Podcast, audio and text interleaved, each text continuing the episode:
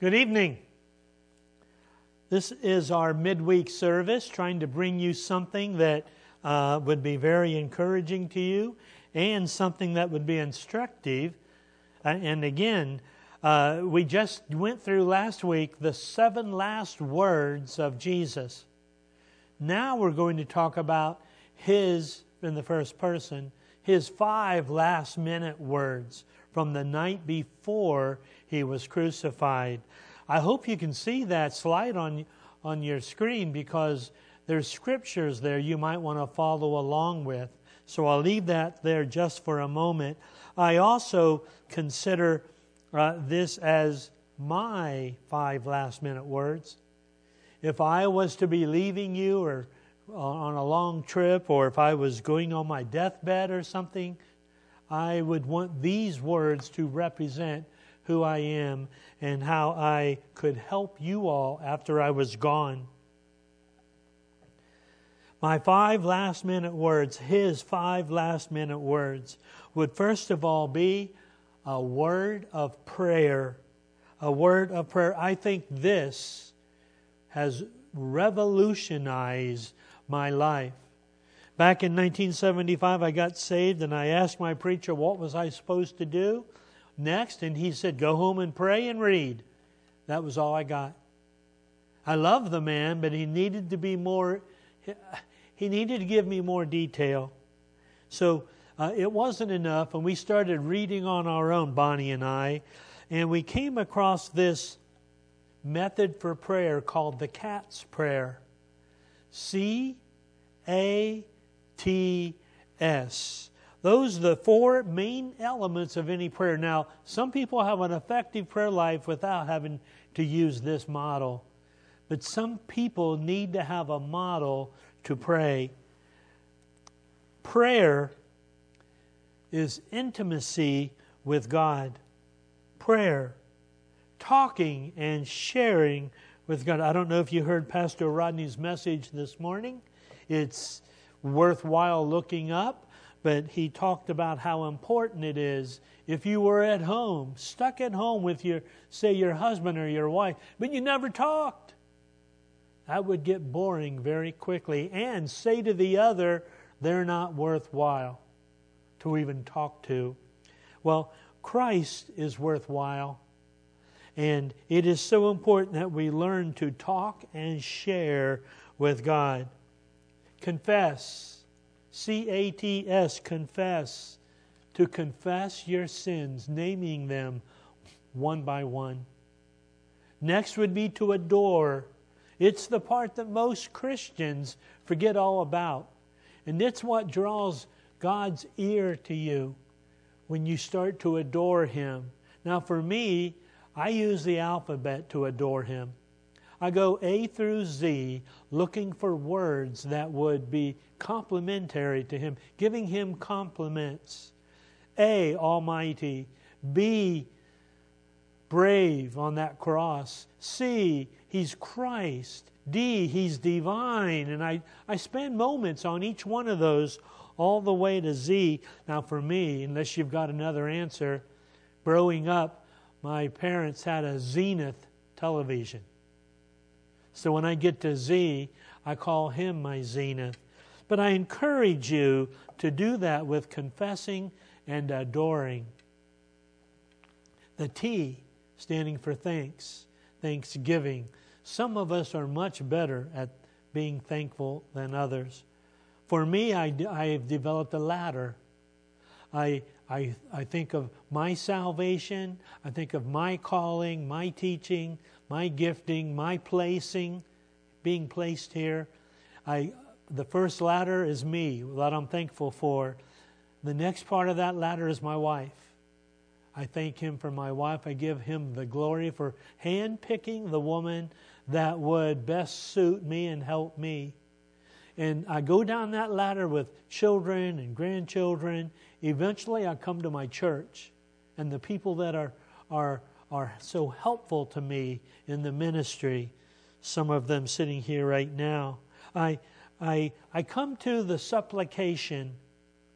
Supplication is a fancy word for asking. In my prayer life, there are certain things I ask for. And again, I use the ladder system and I, I ask things for me, for my wife, for my children and my grandchildren, for my people, for those that are sick on my list, that, uh, for those in the hospitals and the nursing homes. And I supplicate for the families in the church. Eventually, I get to I get to the things I just straight out would like to have, and I trust Him whether I get them or not. Needs and wants. When it comes to our prayer life, we cannot talk to God unless we walk with Him when we are not talking. I hope you get that. That's a pretty deep thought I dug out of one of my books. We cannot talk to God unless we walk with Him when we are not talking. Anyone who does not have an effective prayer life is in supreme spiritual danger, both they and their families, because the powers of darkness are paralyzed only by prayer. Satan's not afraid of playing the argument game with you. He's only afraid of you when you invoke the power of, of God. That's what he is afraid of powers of darkness. No wonder Satan tries to keep us busy, so busy we don't think to pray.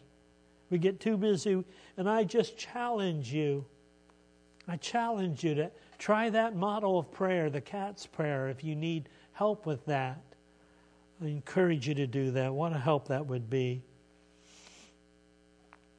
If, if we try to fight God's battles with our own weapons for our own purposes, we will lose.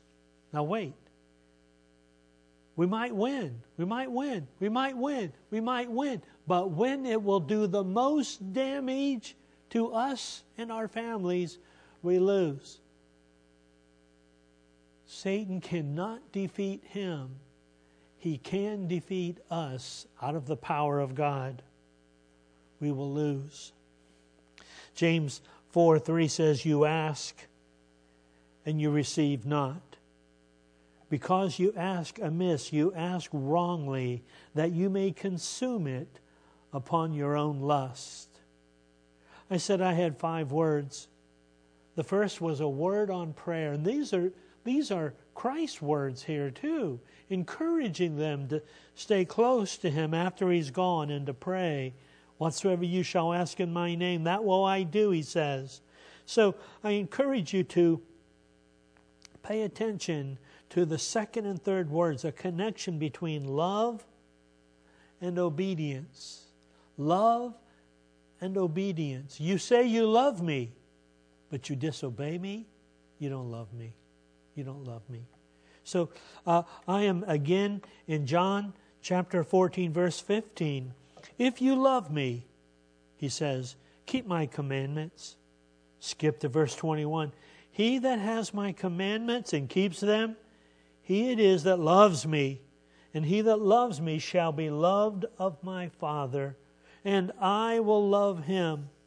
Remembering we show our love through our obedience I will love him and I will manifest, make myself obvious to him. Verse 23 Jesus answered, said, If a man loves me, he will keep. The word keep means obey. He will keep my words, and my Father will love him, and we will come to him and make our living with him. He that loves me not disobeys my sayings, disobeys my sayings. Wow. In 1 John chapter 2, verse 3, he says, Here we, Hereby we do know that we know him. Here's how we know if we keep, obey his commandments. If we keep and obey his commandments. He that says, I know him and keeps not, obeys not his commandments, he's a liar. We've had a lot of that, even from this, uh, this past Sunday's message, The Lies of the Devil. He's a liar, and the truth is not in him. Who is? He that says, I know him, but keeps not his commandments. I said there was a connection between love and obedience. Obedience is the conforming and submitting of our will to God's will. Obedience. Having said that, Jesus in the Garden of Gethsemane, on the picture behind me, took the cup that had all his sufferings in it, all his pain, all his uh, agony that he was going to be going through very shortly, because this happened on a Thursday night after these first words here. And uh, Jesus said, Lord, Father, take this cup from me.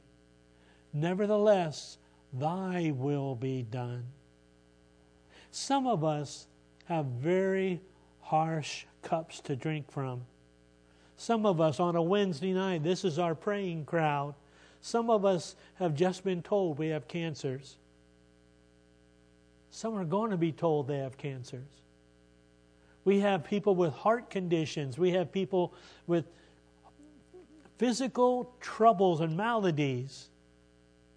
So important that we pray for them as well. But that's their cup. Their cup. Lord, take this cup from me. Nevertheless, thy will be done.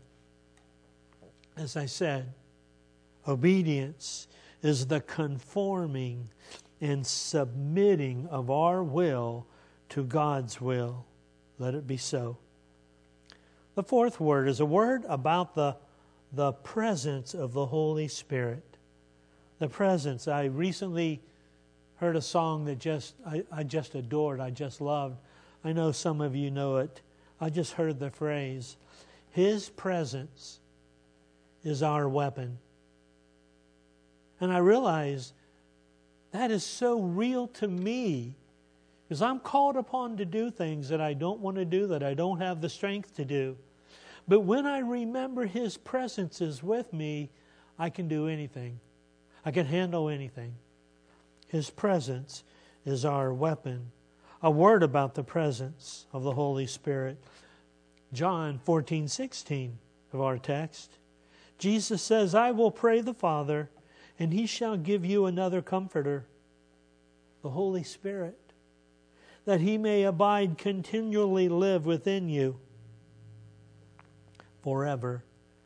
Even the Spirit of, of truth versus lies, whom the world cannot receive because it sees him not. They don't see him, he's invisible. Neither knows him, but you know him, for he dwells with you and shall be in you. I love that. I love that thought of the presence of the Holy Spirit living in me. In 1 Corinthians 3:16 it says, "Know ye not that you are the temple of God, and the Spirit of God dwells, continually lives in you. If any man defiles the temple of God, him shall God destroy. For the temple of God is holy, which temple you are. You and I, if we have the Holy Spirit within us, that makes us a temple.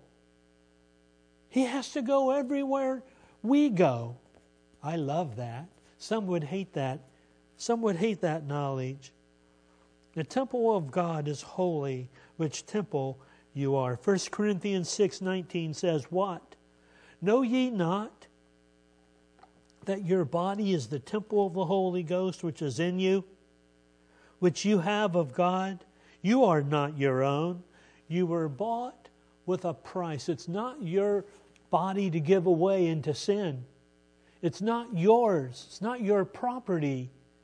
Once you make that connection and you give this to Him, it's not yours anymore. You and I are to take care of it. It's on loan, it's housing our spirit, but even th- this body will go. But we'll still have the Holy Spirit. Wow. What a thought. We were bought with a price. That price just coming from this past weekend the p- price of His blood. Last, we have a word of peace. A word of peace. Now, I speak of this often. I guess because I see so many people that don't have peace.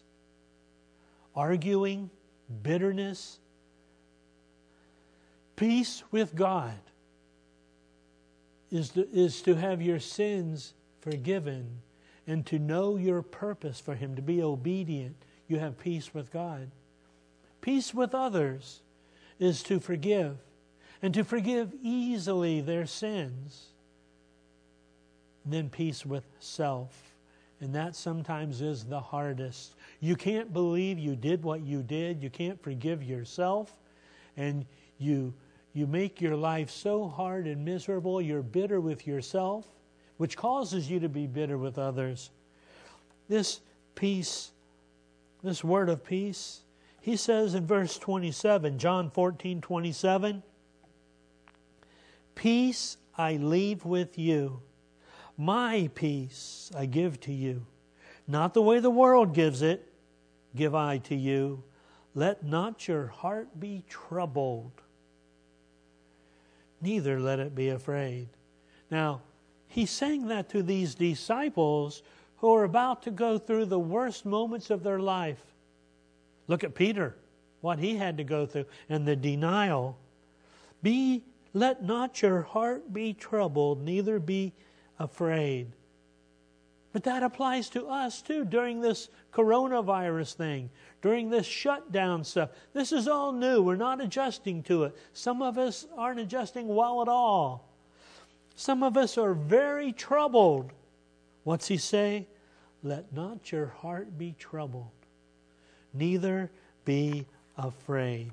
There is nothing that is going on that He's not aware of. God is totally aware. He is Lord and King and governor of our lives. He knows. We trust Him because He knows. Let not your heart be troubled. Peace and contentment do not coexist with bitterness, disappointment, and lust for things. I came across that saying about five years ago, and it's such a deep, deep thought. I'm going to read it again to you. Peace and contentment, contentment do not coexist with bitterness. Bitterness is a lack of forgiveness, it destroys you. It does not coexist with bitterness. It does not coexist with disappointment or a lust for things. A lust for things. First John says, Love not the world, neither anything that's in the world, for the love of the world. If a man love the world, the love of the Father is not in him. Now, I love a lot of things. I mean, I, I love the I love my, my hunting things, my my bow things. I love all those things. But these are very deep loves, lustful loves that they're speaking of. Love not the world, the world system, neither the things that are in this world system. If any man loves the world, the world system, the love of the Father is not in him. There's no room when you have a love for the material things of this world. So, again, speaking about peace, no peace with God. Know it. Without it, no peace without God. I hope that touches you. Talking about peace, Philippians 4 7, the presence, the presence, the peace of God which passes all understanding shall keep, rule your hearts and minds through Christ Jesus our Lord. The peace of God, which passes all understanding. I know I say this often, but uh, it, it's my wife's frequent expression I don't understand. She'll be watching the news and she'll look at me with bewilderment. I don't understand how people can do that or say that. how they can do that to other people or to children. It's, I don't understand. What's it say? The peace of God, which passes all understanding, shall keep your minds and hearts through Christ Jesus. Same chapter speaks about that there are things we are not to understand, but He does. Knowing He does gets me through. Gets me through. The peace of God, which passes all understanding, shall rule your hearts and minds through Christ Jesus. And then Philippians 4:11, I have learned in whatever state I am to be content. Remember this. Peace and contentment will not exist with bitterness, with disappointment, and a lust for things. If you need peace, if you're worried, sick about the present situation in our country, if you need that peace, it only comes from God. Let us pray. Lord, since you know all, we are scattered all over the city, maybe out of our city into other places, Lord. You know our hearts. You know the peace that passes all understanding. You know how to give it, Lord, and it only comes from you. Lord, let us tonight, let us tonight give our hearts and lives and minds and marriages and families over to you to give us that peace and that love. Teach us, Lord, to pray. Oh God, that is so important for us to learn to pray how to talk to you. Lord, we thank you so much that we are able to come together on nights like this. Lord, we pray for these right now in our church that have such bad diseases and problems and so frail. We ask you, Lord, to have your hand upon them. You know who they are. Put your hand upon them. Take care, take care of them, Lord. In Jesus' name. All God's people said, Amen.